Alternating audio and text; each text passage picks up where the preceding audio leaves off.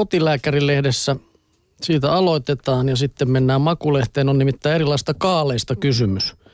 Ja ensimmäisenä otetaan käsiteltäväksi parsakaali, joka oli vitsauksena jo antiikin Roomassa, josta roomalaiset levittivät sen muualle Eurooppaan ja vuosisatoja myöhemmin se levisi sitten eurooppalaisten maahanmuuttajien mukana Amerikkaan. Parsakaali tunnetaan myös yleisesti italian kieleen pohjautuvalla brokkoli-nimellään, joka vapaasti suomennettuna tarkoittaa syömäkelvoton suunnilleen. Menee läpi koko ajan vai? Joko... ei se mitään, mä vaan olin niin onnellinen, kun mä pääsin vihdoin haukkumaan parsakaalia, mutta toi ei ollut kyllä ihan totta.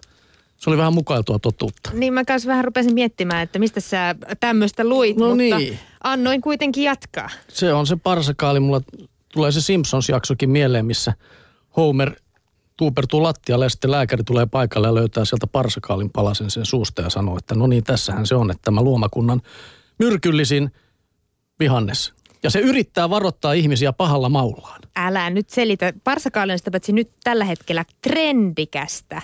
Joo, ja oikeasti on niin, että makulehdessäkin kerrotaan, että parsakaali on kruunattu maailman terveellisemmäksi vihannekseksi. No niin, nyt tämä on sai. nyt oikeata puhetta, joo.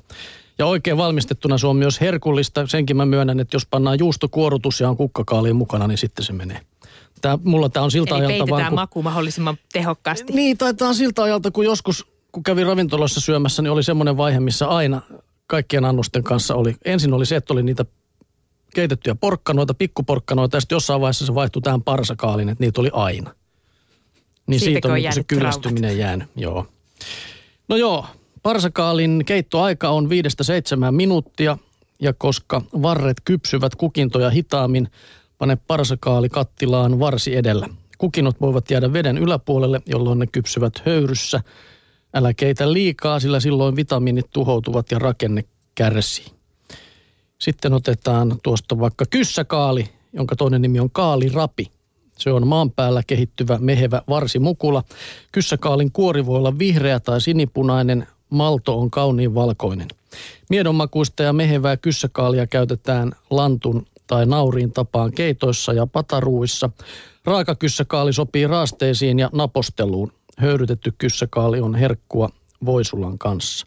Tätä en ole tainnut tulla kyllä maistaneeksi ainakaan tietääkseni. Mutta to, sitten punakaalia kylläkin. Sen sisältämät punaiset väriaineet peittävät lehtivihreän. Sen takia se on siis punaista.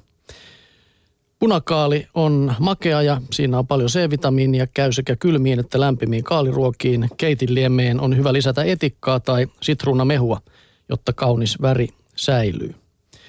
Romanesku kuuluu kukkakaaleihin. Heleän vihreä kartiomallinen kaunotar on maultaan valkoista kukkakaalia miedompi.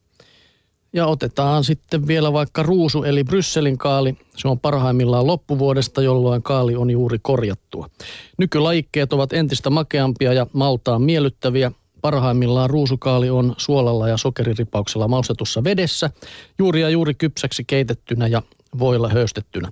Liian pitkä keittoaika tässä pilaa kaalin värin ja tekee mausta tympeän. Ja ruusukaaliinkin liittyy semmoinen tarina, että niistäkään en pienenä hirveästi pitänyt ja sitten isoisä sanoi minulle ja pikkusiskolle, että saatte markan jokaisesta ruusukaalista, minkä syötte. No, rikastuitko? No tässä kävi juuri niin, että pikkusiskoni piti periaatteensa eikä suostunut siihen, mutta minä olin valmis myymään sitten itseni sillä, että nielasin muistaakseni kymmenen niitä niin kuin kokonaisena sitten tuonne vatsalaukkuun. Ja, Ja sillä kassan sai kautta. vaikka mitä. Niin. Mutta siinä oli se ero juuri, että mä olin näköjään semmoista summasta, olin sitten valmis. Mä ajattelin, että jos joku on niin hölmö, että maksaa siitä, niin sitten menköön. Mutta sisko oli, ei saanut päätä käännettyä, mutta hän onkin horoskoopissa härkä. Niin, junttura. Mun mm. itse asiassa parsa kokemus tai parsa maailma avartui, kun mä olin tuolla Prahassa käymässä. Siellä syötiin kaalta erilaisissa muodoissa ja se oli itse asiassa ihan hyvää, kun ne oli maustettu eri tavalla. Punakaali oli kyllä erittäin makeaa. Joo, ja vaikka mä tässä nyt vähän haukun näitä joitakin, niin kyllä mä olen oppinut syömään erilaisia kaaliruokia, kyllä. Pidän niistä. Mutta jos ei kaali herauta vesiä kielelle, niin se voi olla pizza. Ja tässä tuleekin nyt viikonlopun kunniaksi juustovaihtoehtoja pizzan päälle. Mozzarella, eli puolipehmeä tuore mozzarella on puhelin, puhvelinmaidosta valmistettu valkoinen tuorejuusto. Sen nimi mozzarella di bufala on alkuperäisnimityksellä suojattu, jota tuotetaan Napolia ympäröivän kampanjan alueella. Mozzarellaa valmistetaan myös lehmän maidosta. Tuore mozzarella sulaa pizzan päällä valkoisen kermaiseksi massaksi. Yksi pallo riittää loistavasti uunipellilliseen. Ja Gorgonzola, italialainen gorgonzola on lehmän täysmuodosta valmistettu runsasrasvainen kellertävä ja aistikas sinihomejuusto. Sitä valmistetaan kahta laatua. Dolce on makea ja pehmeä, pikante on kuiva ja voimakas arominen. Pizzan päälle murustettu gorgonzola antaa sille vahvaa luonnetta ja aromia. Ja parmesaani, vastaraastettu parmesaani täydentää monen pizzan maun. Parmesaani eli parmigiano reggiano on italialainen pitkään kypsytetty kovajuusto kovajuusto, anteeksi tämä huono italian kielen lausuntani. Sen Sehän valmistus, soljuu niin sujuvasti. sen valmistus on erittäin tarkasti kontrolloitua ja säädeltyä. Parmesaani antaa pizzalle suolaisuutta ja voimakkaan hienostuneen maun. Siitä sitten valitsemaan. Joo, emmentaalia minä olen siihen usein iskenyt, mutta tuossa on sitten vaihtoehtoja.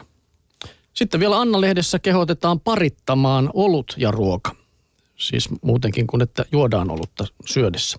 Oluista löytyy sopiva vaihtoehto lähes kaikille ruuille. Oma makuaisti on paras opas, mutta muutamalla perussäännöllä pärjää jo pitkälle. Kuten viineissäkin, kevyiden ruokien kanssa sopivat vaaleammat ja kevyemmät oluet – Tällaisia ovat vehnäoluet, vaaleat ja tummahkot laagerit sekä pilsoluet. Tuhdimmat ruoat vaativat rinnalleen tummempia, voimakkaampia ja vivahtekkaimpia vaihtoehtoja. Kokeile silloin tummaa laageria, ja stout oluita. Nyt mä huomaan, että lukiessa, että kyllä tässä puhutaan ruoasta ja oluesta, mutta kun tässä on sitten tulossa vielä reseptejä, missä isketään olutta ruokaan. No joka tapauksessa – Juustotkin viihtyvät oluen seurassa. Vuohenjuusto maistuu marjaisen lambikin tai vehnäoluen kanssa. Sinihomejuusto viihtyy eilin, porterin tai stautin seurassa. Ja aromikkaat juustot hyväksyvät seuraansa niin kepeän vehnäoluen kuin tumman puhuvan stautin. Mutta mielenkiintoisempaa oli sitten tämä, että isketään sitä olutta sinne ruokaan. Tässä on esimerkiksi helpon olutkeiton resepti.